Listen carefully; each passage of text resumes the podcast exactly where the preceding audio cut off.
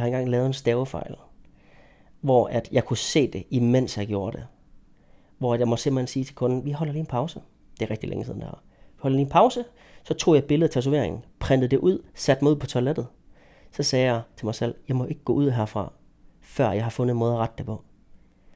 Og så sad jeg derude og tegnede med en, med en farveblyant, sådan en helt slidt farveblyant på det der stykke papir der. Og så fandt jeg en løsning, hvordan jeg skulle gøre, jeg tror det var et, et R til et S eller et S til et R, jeg kan ikke helt huske det. Øh, og så skulle jeg så også ændre den form på de andre bogstaver, og det var egentlig en del af et kæmpestort piece. Øh, og øh, da han så det i spejlet, så sagde han, ej, du har lavet skrifttypen om, fuck, hvor fedt, det ser mega godt ud. Og han ved det stadig i dag. Men det var, og der står det, der skal stå nu, men jeg skulle lige rette det.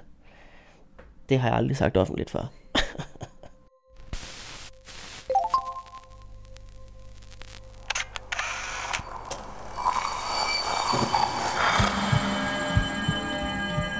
Vi ser os i spejlet hver dag. Som regel er det i forbifarten. Vi scanner lige kort, om vi ser ud, som vi skal, inden vi fortsætter vores dag.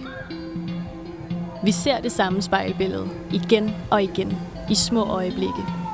Men hvad sker der, når vi tager os tid til at se os selv i spejlet? Hvad ser vi, hvis vi ser os selv i øjnene? Sådan rigtigt. Jeg hedder Sara Fondo, og du lytter til spejlet.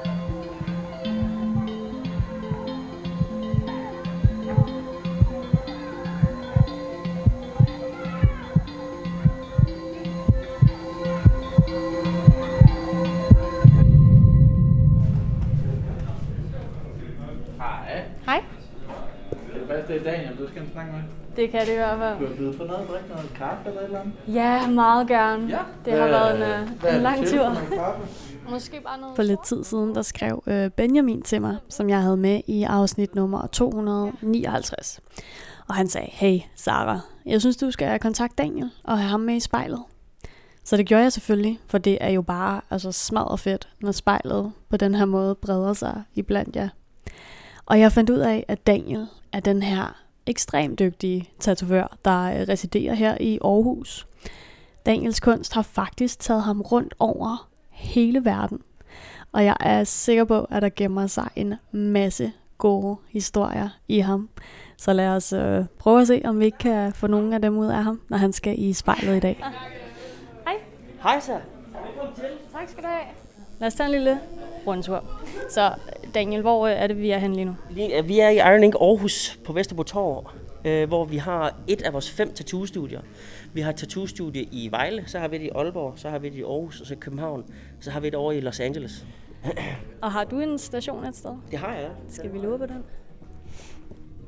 Jeg ved, man kan høre via mundbind på, om vi lyder sådan lidt, uh, ja, vi lyder nok lidt, lidt, lidt mutte inden, uh, inden under. Det her, det her magien sker. Det her magien sker, ja. Og vi står altså her ved den her øh, stol, hvor du jo plejer at have en eller anden kunde siddende og, og tusse vedkommende. Hvordan ser en typisk hverdag ud i dit liv? En typisk hverdag? Øh, jamen altså, jeg står tidligt op, og så øh, går jeg herned, prøver at være den første på pinden, så jeg er hernede omkring kvart over syv, halv otte. Og så øh, kan jeg lidt gå og hygge med noget musik hernede og drikke min kaffe. Folk de har normalt først deres kunder klokken 10 her. Og så klokken 8 kommer min kunde, og så går vi ligesom i gang. Øh, og så sidder jeg og tatoverer ind til kl. 15 her. Jeg sidder kun med én kunde. Jeg har kun én kunde om dagen, og booket de næste 8 måneder cirka. Øh, så det er sådan ret simpelt, meget stille og roligt, og det er oftest kunder, som ligesom øh, er i gang med nogle større projekter, som, øh, som kommer ind og bliver tatoveret. Ja, for når du siger, at du kun har én kunde, altså så tænker jeg, at så må det jo være, fordi jeg vedkommende skal sidde i stolen i lang tid. Er det så, fordi du laver sådan altså, store, store ting på kroppen? Ja, så det er jo sådan et sleeve, eller en ryg, eller et ben, eller sådan noget, ikke? Det er meget sjældent, at jeg har en, der kommer ind og får lavet en tatovering og går igen, og så ikke kommer tilbage. Det er oftest folk, der kommer og, start, og i gang sætter store projekter, som for eksempel det, jeg lige nævnte før. Og hvad, hvornår er du allermest tilfreds med dit arbejde? Uh. Øhm. Jamen det er jo, det, det lyder så vildt at sige, når det er, man er tatoveret med tegn på folk permanent, men det er jo nok aldrig helt. Øh, jeg lavede en regel med mig selv for 10 år siden, det var, at jeg må nyde mit arbejde i 5 minutter. Og så må jeg ikke nyde det længere, så skal jeg gå kritisk til det. Og på den måde ligesom finde ud af, hvad jeg skal gøre bedre næste gang. Og det kan godt lyde som om, uh, så har man gjort alt muligt, men det kan være nogle meget, meget, meget små ting, som for eksempel, hvilken beslutning tog jeg der, og hvad kunne jeg have gjort? gjort kunne jeg have gjort det i en anden rækkefølge? Hvordan var min, min, øh, min arbejdsproces, da han lå sådan her? Du ved, det kan bitte, bitte, bitte, bitte, bitte små ting nu. Øh, og jeg tror, nu er jeg meget konkurrencemenneske, så jeg tror aldrig rigtigt, at jeg sætter mig tilfreds i det. Men det er nok også en af grundene til, at, at øh, jeg altså, er her, hvor jeg så er nu, vil jeg sige.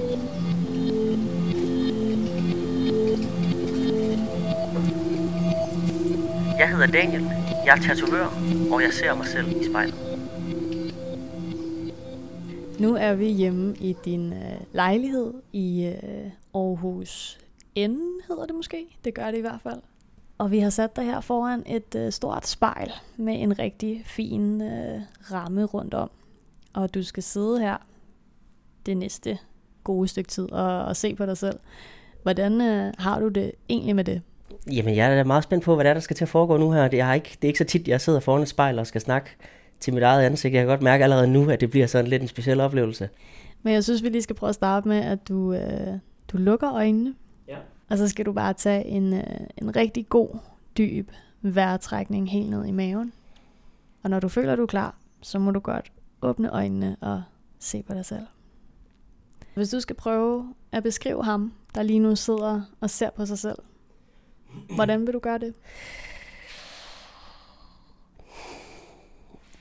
Meget målbevidst herre, der nogle gange er lidt for ivrig efter at opnå sin mål og glemmer sine omgivelser. Det er jeg blevet beskyldt meget for gennem min tid.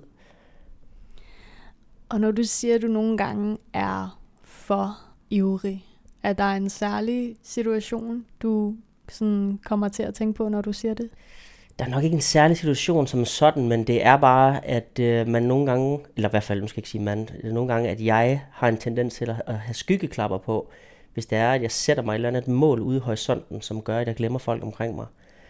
Øh, jo, altså et eksempel kunne være, at jeg på et tidspunkt engang besluttede mig for, at jeg ville lære at spille guitar, og så var der næsten ikke nogen, der så mig et halvt år, fordi det eneste, jeg lavede, det var at spille guitar, lige snart jeg fået fri fra arbejde. Så det var bare hjem, barrikadere mig i et rum, og så sidde og være frustreret over at sidde med sådan en spade. Øh, så det, det, er sådan, det er sådan et meget klart eksempel på det. Øh, nogle gange så kan det også resultere lidt i, at man bliver lidt mæt i det, man sådan har sat sig for så skal man nogle gange lige have en pause. Og jeg tror måske, det er en af grundene til, at jeg har beskæftiget mig med så mange forskellige ting på samme tid. Måske. Det lige gik lige op for mig, mens jeg satte lige her. Og har det samme man også gjort sig gældende som tatovør? Fordi jeg kom jo til at tænke på, da vi talte i telefon for ikke så lang tid siden, så sagde du til mig, at du egentlig ikke rigtig havde sådan et, et talent for at, at tegne. Og det overraskede mig, fordi at det tror jeg altid, jeg har antaget, at det var da selvfølgelig det, man, man skulle for at blive tatovør. Er det også din ivrighed, der har slået igennem her, siden du er blevet, altså den, du er i dag? Det er det helt sikkert. Øh, det gode ved en tegning, det er, at det passer min personlighed ekstremt godt. Og det er det her med at have et kortsigtet mål, og nå i mål med det, for så at sætte sig et nyt. Jeg vil aldrig nogensinde kunne, øh, kunne, kunne træne op til sådan noget som for eksempel en Ironman, fordi at målet ligger så langt væk. Og, det, og, og, og benarbejdet er så hårdt op til det. Hvorimod hvis du laver en tegning, så går du i gang, og så bliver du færdig, når du er færdig, og så går du i gang med den næste. Så den passer mit, mit personlige te- temperament enormt godt, øh, faget at tegne eller tatovere, fordi at der er så mange delmål, som, som føler, at jeg opnår noget undervejs.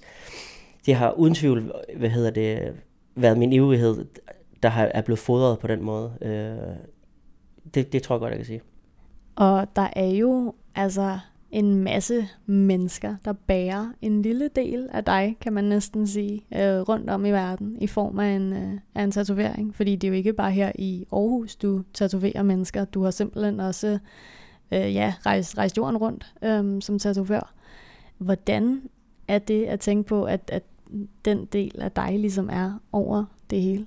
Det er meget æresfuldt, hvis man kan sige det på den måde. Det er meget, meget, meget taknemmelig over det er en af de smukke ting ved mit fag, det er folks tillid til, at til ens håndværk og, og, og, det, og det, man laver. Det er, det er nogle gange en lille bitte smule surrealistisk, øh, at, at, at folk er villige til at simpelthen bare at lægge deres arm ind og lade mig tegne, uden egentlig at kende mig. Fordi det er jo egentlig en ret vild ting, det man egentlig beskæftiger, det man egentlig gør, når man sidder og tatoverer. Så det kan jeg nogle gange godt sidde og, og være sådan, få det lidt flippet over.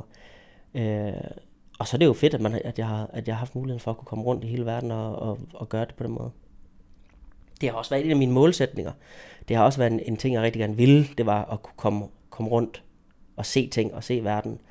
Øh, for ligesom at tage stilling til, hvor, hvor, det egentlig, hvor er det egentlig, vi er henne. Altså, øh, og i stedet for at, at kun at se sådan Danmark. Men tatovering er, det jo det, er jo det samme sprog i alle lande. Så man kan, man, hvis, man, hvis man lægger arbejde i det, så har man også muligheden for at kunne komme rundt og, og besøge med rigtig, rigtig mange forskellige steder. Lige nu sidder jeg i min lejlighed, og jeg ser mig selv i spejlet.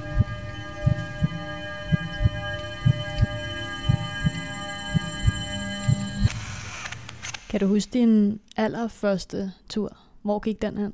Min allerførste tur, jeg tror, den gik til Gran Canaria. Og så kan jeg huske, at jeg tænkte, hvor mega fedt det var at have sit tatoveringsudstyr med i sin kuffert. Og penge med hjem. det synes jeg også var fedt.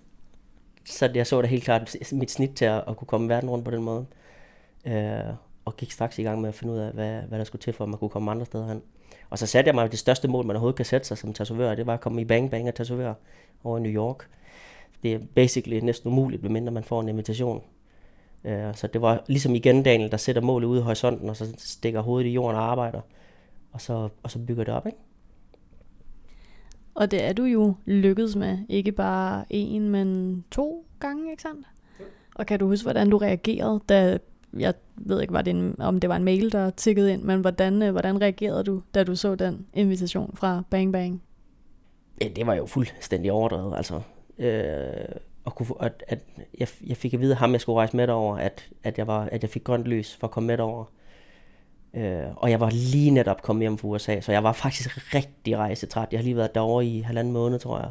Og så kom jeg hjem til Danmark, og så skulle han derover og så fik jeg grønt lys for at komme derover også, og så, wow, man var lige vende sig til den danske tid, og så, man, det var så exciting på samme tid, så det var jo bare at pakke kufferten igen, og så tage så til New York. Og for dem, der øh, kommer til at lytte til det her afsnit, som måske ikke er øh, bekendt med Bang Bang, altså hvorfor er det så stort? Hvorfor var det et mål for dig? Det var et mål for mig, fordi at det er næsten umuligt at komme derover og tatovere, medmindre man har en, en, en indgang til det, eller man får en invitation. Bang Bang er et, er et studie, der er øh, startet af en, der kalder sig Bang Bang. Øh, og han byggede det her studie her i kølevandet på, at han havde tatoveret Rihanna, og han tatoverede tit Rihanna. Så på den måde, så blev han sådan ligesom den, de A-listerne over i Hollywood, de gik til, hvis det var, at de skulle tatoveres. Og det er det stadigvæk. Øh, så så jeg, har, jeg ved nu, efter at have været derovre, at de, jeg ved, de får over 1000 e-mails om dagen for kunder, der vil tatoveres og 300-400 e-mails om dagen fra tatoverer, der gerne vil komme derover og tatovere. Så derfor, så det er jo, altså, det er jo set barn højt, og det har, det har jeg heller aldrig været bange for at gøre med nogle af de andre ting, jeg har beskæftiget mig med. Uh, men lige pludselig så var jeg bare derovre. Altså det, kom, det skete fra den ene dag til den anden. Det var, altså, det var, det var ret surrealistisk. Og hvad sådan, når, når det mål så er blevet øh, streget af listen? Er det blevet erstattet af noget andet nu? Ja, det er det. Uh, der sker det, som uh, et, et, nogen derude kender måske konceptet om Olympic Blues, hvilket betyder, øh, stammer fra øh, olympiske deltagere, som på den anden side af OL oplever en ekstremt svær tid, fordi man ligesom har, er kommet om på den anden side af det, man har bygget op omkring i så mange år. Og så skal man lige pludselig til at finde en ny retning, og man kan godt føle sig lidt retningsløs, efter man ligesom har nået kronjuvelen, som er øh, for OL-deltagere at komme til OL. Så jeg oplevede The Olympic Blues, efter at have været derovre, og var ligesom, jeg havde ikke rigtig nået at sætte et nyt mål, før at jeg havde nået mit mål. Og det er en af mine rigtig gode venner, Jesper Grønnemark, der fortalte mig, at du skal altid huske at sætte et nyt lige inden, så dit oprindelige mål bliver et delmål. Og det havde jeg glemt, så jeg havde faktisk øh, total depression bagefter. Hvilket lyder enormt mærkeligt, men det, det, det havde jeg, så jeg skulle ligesom finde et nyt mål på en eller anden måde jeg var så derovre igen, og det er helt fantastisk uge og alt det der, ikke også? Men, men for mig personligt, så havde jeg ligesom, så jeg, så er jeg meget konkurrencebaseret, og jeg er nødt til at have et eller andet at arbejde hen mod. Så jeg skulle finde noget nyt, øh, og en ny retning at gå, og det jeg fandt ud af, det var, at jeg skulle lave en mindre ego-baseret målsætning, end den, som jeg ligesom havde. Fordi det var en ego-baseret målsætning at komme i Bang Bang, fordi at det er sejt, og det, det er fedt at have på CV'et og sådan noget, men jeg skulle ligesom prøve på en eller anden måde at vende min opmærksomhed og min målsætning lidt væk fra mig selv. Og så var det, at øh, jeg søgte om at få en lærling, så det, at jeg kunne tage noget af al den erfaring, jeg har øh, fået gennem min 12 år som tatovør, og så give den videre til en. Øh, og så søgte jeg så en lærling, og så nu har jeg en lærling på, ja, det må være andet år nu, ikke? Øh, som hedder Mike, hvor jeg har ligesom har kunne få lov til at gøre det til mit mål, og gøre det til mit projekt.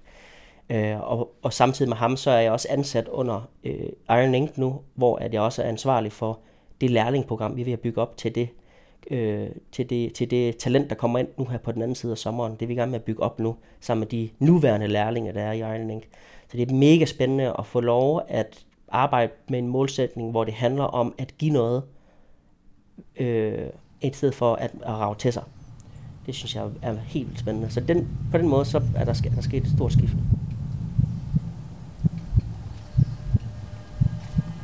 Jeg hedder Daniel, og min tatovering har taget mig med rundt i hele verden.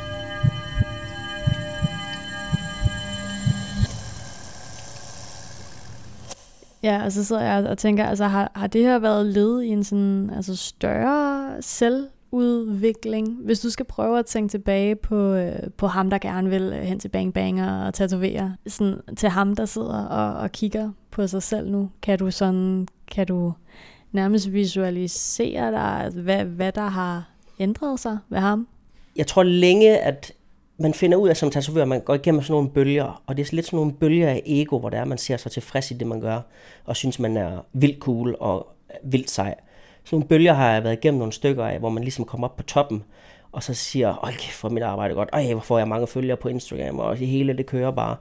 Og så med tiden, og jo flere af de bølger, man ligesom, jeg tror, jeg har oplevet to eller tre, finder du ud af, at al udvikling går i stop på toppen af de her bølger her. Øh, og det, det er der ligesom en grund til, fordi man ligesom ikke rigtig, man mister lidt appetit, man mister lidt sult.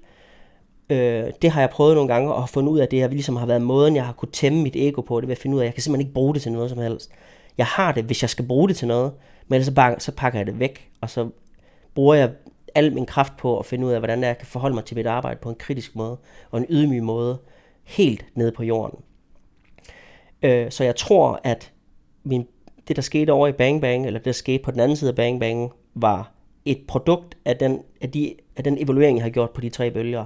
Ligesom fundet ud af, okay, hvis jeg nu gør så det hele, det ikke handler om mig, men at, øh, at jeg så giver det videre. Men hvis man nu kigger på det lidt objektivt, så er det jo stadig noget for at gøre mig selv glad. Så det er stadig lidt egobaseret.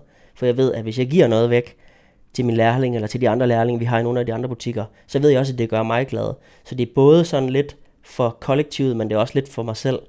Så det er sådan lidt, øh, det er sådan lidt en speciel balance, hvor der er, at man skal finde en eller anden ro inde midt imellem det hele, tror jeg. Øh, og det kommer af erfaring. Og det er, øh, og, og det, øh, det, det, det er sgu ikke noget, man kan tænke sig til. Det tror jeg ikke. Det, tror man, det skal man skal ud af boks med. Og selvom du siger, at det godt kan være lidt, øh, lidt ego-baseret, så, øhm, så er det jo også meget for vedkommende, der, der kommer og hans en tatovering, tænker jeg. Fordi at, at de jo de indviger dig i deres liv, øh, kommer med, hvad end de vil have lavet. Altså, hvordan er det at, at bære på så mange af andre menneskers historie på en eller anden måde? Det er virkelig, virkelig, virkelig fedt. Og, og alt det, jeg sagde lige nu her, det var selvfølgelig kun baseret på min egen udvikling, som, både som tatoverer, men også som person. Øh, vigtigst af alt er jo selvfølgelig de kunder, der kommer ind, og det er jo noget af det, det er jo ekstremt taknemmelig over. Det er, jeg tager nogle gange mig selv i at sidde, når jeg sidder og tatoverer, og sådan lige have et moment, hvor jeg sidder og tænker, hvad fanden er det egentlig, jeg sidder og laver lige nu? Altså helt seriøst, hvad laver jeg lige nu? Altså folk, de kommer bare ind og smider deres arm ind, og deres ben og sådan noget, og de, og de stoler bare øh, på mig, fordi at jeg har øh, nogle billeder på en Instagram-profil eller et eller andet, eller de har set noget, eller nogle af deres venner det er jo deres historie, jeg fortæller, og det er oftest folk, de kommer ind med en eller anden idé om et eller andet, de gerne vil enten portrættere, eller en historie, eller, øh, eller de bare gerne vil have et eller andet med en bestemt feel, når de kigger på det. Øh, og det lader de bare i hænderne på mig, og det er, sådan en, og det er også sådan en, en ting, der kommer med tiden som tatovør, når man får bygget et, et, øh, et, et ry op, eller hvad man siger, det er, at, at folk de simpelthen bare stoler på en. Øh, det, det, det er sådan en, der skal jeg nogle gange være god til at lige at stoppe, og så lige nyde det, i stedet for hele tiden at tænke performance, performance, performance. Men simpelthen lige, og det er jeg faktisk, og det gør jeg også, fordi jeg tror uden, uden den uden det koncept blandet ind i ens, øh, mit, mit meget konkurrenceagtige mindset, så vil jeg simpelthen, så tror jeg, det vil, så tror jeg, jeg vil komme lidt ud af balance, så det, jeg, jeg, det er helt vildt, altså jeg, jeg synes, det er helt vildt, at så mange, at, det, at folk de bare gør det. Det synes jeg er vildt fedt. Er der en øhm, historie tilknyttet en af de tatoveringer, du har lavet, som, øh, som du stadigvæk husker til den dag i dag, som har gjort et sådan særligt indtryk på dig? Det er så mange tatoveringer. Det er altid det sværeste spørgsmål at få, fordi at det er som at kigge ned i en, i en øh, altså, i et eller andet, man kan så ikke vælge. Øh, der har selvfølgelig været folk, der har mistet kære, hvor de har kommet ind og fået et portræt af dem. Øh, det er altid meget rørende. Øh, der, jeg tatoverer en, en gut lige nu. Det er ikke så meget tatovering, men det er mere sådan hans historie. Og med, øh, alle de ting, han har gennemgået. Jeg er gang med at lave, vi gik i gang med hele benet her i, i øh, sidste uge, hvor han fortalte mig om nogle af de uheld, han har været igennem. Han har kørt galt på en knaller den gang, så han har været så tæt på at miste livet. Øh, så det, øh, i sådan en situation, det er som om folk de åbner op på en eller anden måde, når man sidder så tæt på hinanden, og man sidder og tatoverer sammen. Fordi man sidder, jeg sidder med dem i ret lang tid, så det er oftest, at folk de åbner op omkring nogle ting. Og det, det er, synes jeg, er også en af de mest fantastiske ting ved at tatovere. Og han åbner op omkring nogle af alle de øh, hvad man sige, helbredsmæssige udfordringer, han har haft på den anden side af den her ulykke her, hvor han har været så tæt på at miste livet, øh, og haft et hul i hjertet, og har måttet blive opereret og alt sådan noget. Ikke? Øh, nogle ret tunge historier. Også nogle, også nogle af de i historier, jeg får, når jeg er ude at rejse, hvor, hvor folk de simpelthen bare øh, åbner op omkring dem selv og, og deres liv. Det er, det, der ligger man øre til nogle ret fede ting nogle gange. Det er ret fedt. Øh, jeg lavede en tatovering på en gut, der hed Derek, over i Oregon. I Bend, Oregon, hvor jeg var over og tatoverede en måned. Øh, og han øh, var min klatreguide, hvor at på min vores klatretur, vi kender ikke hinanden på det tidspunkt her, men vi mødes, så skal vi ud og klatre sammen i 8-9 timer eller sådan noget, ude i, noget, der hedder Smith Rock, som er sådan et legendarisk klatrested. Uh, og i løbet af dagen, så, så kan jeg høre, at han er, sådan, han er sådan meget i guide mode, og sådan meget, nå, hvad så, hvad laver du så til dagligt? Da, da, da, da, da. Og så lige så stille, så, så begynder man sådan, og, som personer at bløde lidt op, og så kan man være sig selv over for hinanden. Og der besluttede jeg mig for faktisk at tilbyde ham, at jeg gerne vil tatovere ham, hvis han gerne vil have en tatovering. Han havde ikke nogen tatoveringer. Øh, og så sagde han, øh, ej, det skal jeg ikke, det skal jeg slet ikke. Og så 8-9 timer senere stod vi nede på parkeringspladsen igen, og vi var færdige med at klatre. Og så sagde han, ved du hvad Daniel, den her tatovering, der du, du tilbød mig, nu, jeg, jeg følger noget, der hedder Yes Theory på YouTube. Og nogle gange, så skal man bare sige ja til ting. Jeg vil rigtig gerne tatovere sig dig. Men du skal lave designet, og du skal gøre den på baggrund af alt det, vi har snakket om i dag. Nu kender du mig ret godt. Så det er modtaget. Det er en aftale, det gør vi. Og så blev det så hans tatover- tatoveringstid. Øh, og så kom han ind, og så havde jeg lavet et design, øh, hvor han simpelthen begynder at græde i det, han ser designet, fordi at det var en kombination af ting, som han har fortalt mig i løbet af dagen, som på en eller anden måde ramte et eller andet i ham. Øh, og så skulle vi så samme dag øh, tatovere, hvor han så også bare åbnede op om alt omkring sit liv. Det var en af de måske mest mærkbare øh, tatoveringssessions, jeg har haft. Som først var det ham, der havde udfordret mig en hel dag i klipperne. Og næst, så var det ligesom ham, der skulle på min banehalvdel. Og så skulle han ligesom så, så byttede vi sådan ligesom over på en eller anden måde, og som endte med, at vi blev, altså, øh, vi, vi er stadig rigtig gode venner i dag. Det var rigtig fedt. Jeg hedder Daniel, og folk i hele verden bærer min kunst.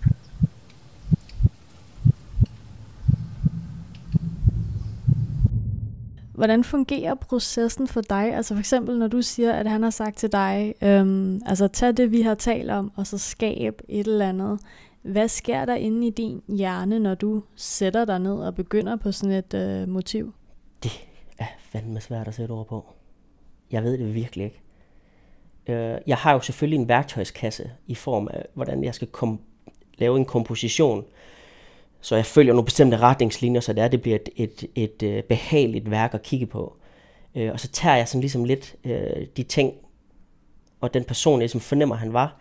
Det jeg, det jeg lavede, det var, at jeg lavede et øje, et realistisk øje, der kiggede lidt ud til siden, som ikke var et konfronterende øje, der kiggede lige på en, men som kiggede lidt til siden, som ligesom skulle symbolisere han, øh, hans, øh, eller skulle, lave, skulle minde ham om, at han skulle holde øje for muligheder i livet, og holde øjnene åbne for, hvad der kunne ske, øh, og, og ikke, være så, ikke være så begrænset i forhold til sig selv. Det var ikke et råd, men det var, det ligesom nogle af de ting, vi har snakket om. Under det så havde jeg lavet nogle bjerge i sådan lidt en stregform, som egentlig først tog udgangspunkt i alfa hjernebølger, og så gik ind og blev til sin bjergrække, og så fortsatte i sådan nogle alfa hjernebølger, hvor at det ligesom er den hjernebølge, som er til stede i forhold til indlæring og kreativitet og udforskning og alt sådan noget. Også meditation, øh, som ligesom på en eller anden måde skulle symbolisere den her flow state, man er i, når det er, man klatrer. Øh, og så havde jeg lavet rundt om året øh, den cirkel, som tager udgangspunkt i en Fibonacci-sekvens, som er sådan et matematisk sekvens, som øh, går igen i hele naturen på alle mulige måder. Øh, i, sådan, I sådan en bestemt kombination. Øh, og det, øh, det, var, det, det var han vild med. Så der lavede vi det. Og nu sagde du tidligere, at øh, sådan tatoveringens sprog er det samme over hele verden. Men jeg tænker, at der alligevel, altså der må jo være nogle forskelle ved at sidde i Aarhus versus, øh, det ved jeg ikke, Zimbabwe. Øh, det ved jeg ikke, om du har været der, men altså, hvad, sådan, øh, hvad er den vildeste situation, du har havnet i på et sådan øh, tattoo-eventyr? Um jamen, jamen, altså, jeg har engang tatoveret en russisk gangster over i Texas, som havde nogle, øh, nogle ar for nogle skudhuller, som jeg ikke må dække. Øh, der tatoverer jeg på en ranch, øh, som min kammerat har, øh, han har bygget et tattoo-studie til mig der. Øh, og da vi sidder under den her tattoo-seance, der, øh, der er der, det, som jeg registrerer som at være et, et æren, der løber op på taget, hvor at han tager sig til sin pistol i siden og ser meget bekymret ud. Det var sådan en meget særlig situation, hvor jeg tænkte, hvad er, sker der lige her?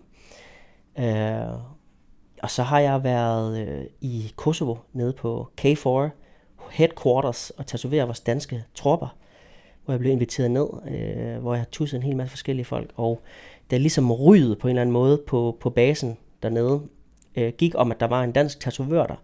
Der kom der en amerikansk kvindelig major fra, det, øh, fra luft, fra flyvåbnet, det amerikanske flyvåben, ind og spurgte, om jeg ville lave en tatovering på hende. Øh, og det ville jeg rigtig gerne. Og så tussede jeg hende en aften og fik en hel masse vildt fede historier om, omkring, hvad hun sådan lavede for det amerikanske forsvar, øh, og hendes, hendes rolle som major. Det var virkelig, det var virkelig, virkelig spændende. Sådan to, så to meget forskellige historier, de, de, de træder meget sådan ud, øh, når du spørger mig om det.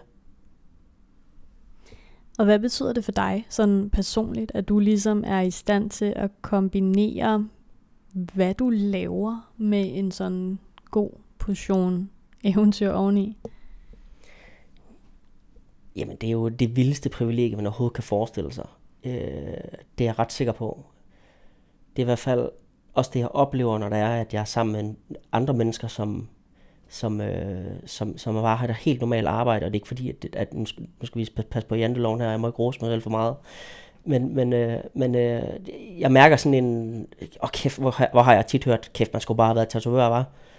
Øh, men der skal man også huske, at hvis det var, at jeg kunne spole tiden 12 år tilbage, og jeg kunne sige til 20-årige Daniel, du kan nå det her, hvis du lægger det her arbejde i det, så havde jeg aldrig gjort det. Det vil simpelthen have været for overvældende. Men, der har, men det er igen det der med de der delmål der. Øh, folk, der bestiger Mount Everest, de siger jo også, at man aldrig må kigge på toppen, fordi det er for uoverskueligt. Det er et skridt ad gangen. Og hvis man også, nu er det jo sådan, så jeg har forholdt mig til det, fordi det er bare en tatovering ad gangen så kan man også nå rigtig, rigtig langt, hvis man sådan ligesom øh, har den rette indstilling til det. Øh, så det er ikke noget, man bare lige, bare lige bliver tatovør, og så kan man komme ud til alle de her ting her. Øh, men men, men øh, jeg er så glad for det, altså helt vildt. Øh, altså, nu har jeg selvfølgelig ikke været ude at rejse i noget tid, fordi vi ligesom har været i en nedlukket periode. Men jeg, jeg har booket to måneder i USA lige nu, i Texas, Oregon og Los Angeles øh, og New York. Så jeg glæder mig rigtig meget til, at det hele åbner op igen. Jeg kan komme derover og tatovere de mennesker, der har ventet så længe. Det er, det er vildt fedt.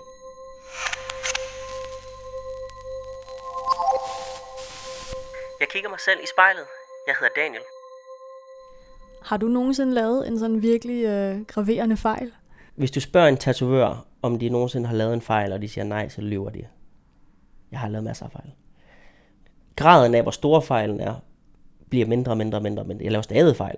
Men det er sådan noget, om så, så retter man bare lige ind. Det er måske lige en streg. Så, altså det lyder så meget, at man siger fejl, for det lyder så ultimativt, men det er det slet ikke. Hvorimod, hvis man laver stavefejl, så er noget helt andet. Øh, og dem har jeg nok, dem har jeg lavet i hvert fald to, måske to eller tre stavefejl eller sådan noget, min tatovørkarriere. Øh, forfærdeligt. Forfærdeligt. Jeg har engang lavet en, jeg har engang lavet en stavefejl, hvor at jeg kunne se det, imens jeg gjorde det. Hvor jeg må simpelthen sige til kunden, vi holder lige en pause. Det er rigtig længe siden der. Vi holder lige en pause, så tog jeg billedet af tatoveringen, printede det ud, satte mig ud på toilettet. Så sagde jeg til mig selv, jeg må ikke gå ud herfra, før jeg har fundet en måde at rette det på. Og så sad jeg derude og tegnede med en, med en farveblyant, sådan en helt slidt farveblyant på det der stykke papir der. Og så fandt jeg en løsning, hvordan jeg skulle gøre, jeg tror det var et, et R til et S eller et S til et R, jeg kan ikke helt huske det. Øh, og så skulle jeg så også ændre den form på de andre bogstaver, og det var egentlig en del af et kæmpestort piece. Øh, og øh, da han så det i spejlet, så sagde han, ej, du har lavet skrifttypen om, fuck, hvor fedt, det ser mega godt ud. Og han ved det stadig i dag. Men det var, og der står det, der skal stå nu, men jeg skulle lige rette det. Det har jeg aldrig sagt offentligt før. Den fede historie. og Daniel, vi begynder så småt at nærme os øh, slutningen. Men, øhm, men du sidder og kigger på dig selv lige nu. Hvad betyder det for dit sådan selvbillede, at du er kommet til der, hvor du er i dag?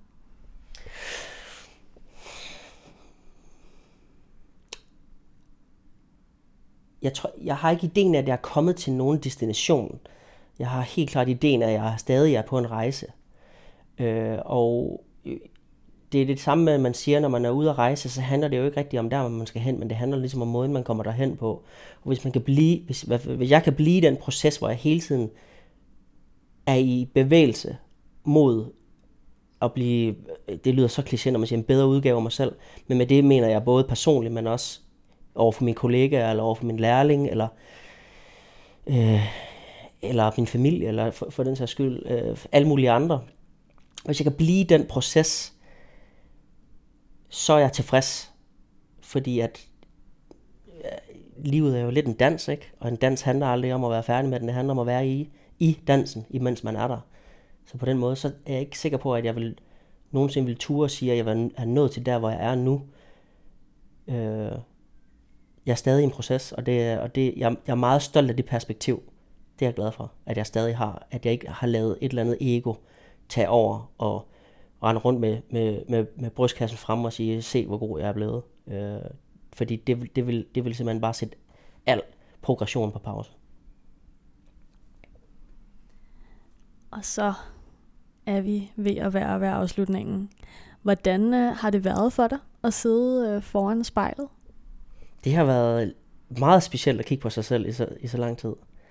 Øh, og det har også været, det har af en eller anden underlig årsag, jeg har taget lidt nogle andre vinkler på spørgsmålene, end jeg det måske normalt ville. Det er jo ikke første gang, jeg snakker i mikrofoner, det er ikke første gang, at jeg er blevet stillet sådan, der er blevet stillet spørgsmål til mig, men jeg kan mærke, at jeg har, jeg har svaret på en anden måde, end jeg plejer den her gang. Øh, jeg ved ikke, om det er spejlet, men det kan sagtens være, det er spejlet. Og er der en øh, sidste ting, du kunne have lyst til at fortælle, måske øh, til dig selv, inde i spejlet?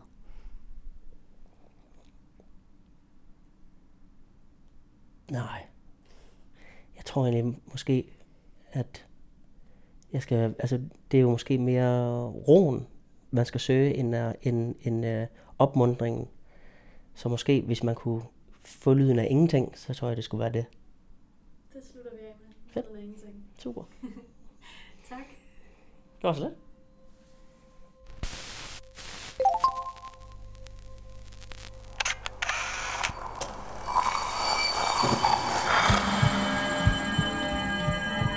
Du har lyttet til spejlet. Produceret af Kontrafej. Og klippet og tilrettelagt af mig, Sara Fondo. Hvis du har noget på hjerte, eller hvis du har en idé til, hvem der skal stå foran spejlet, så skriv til os på Instagram.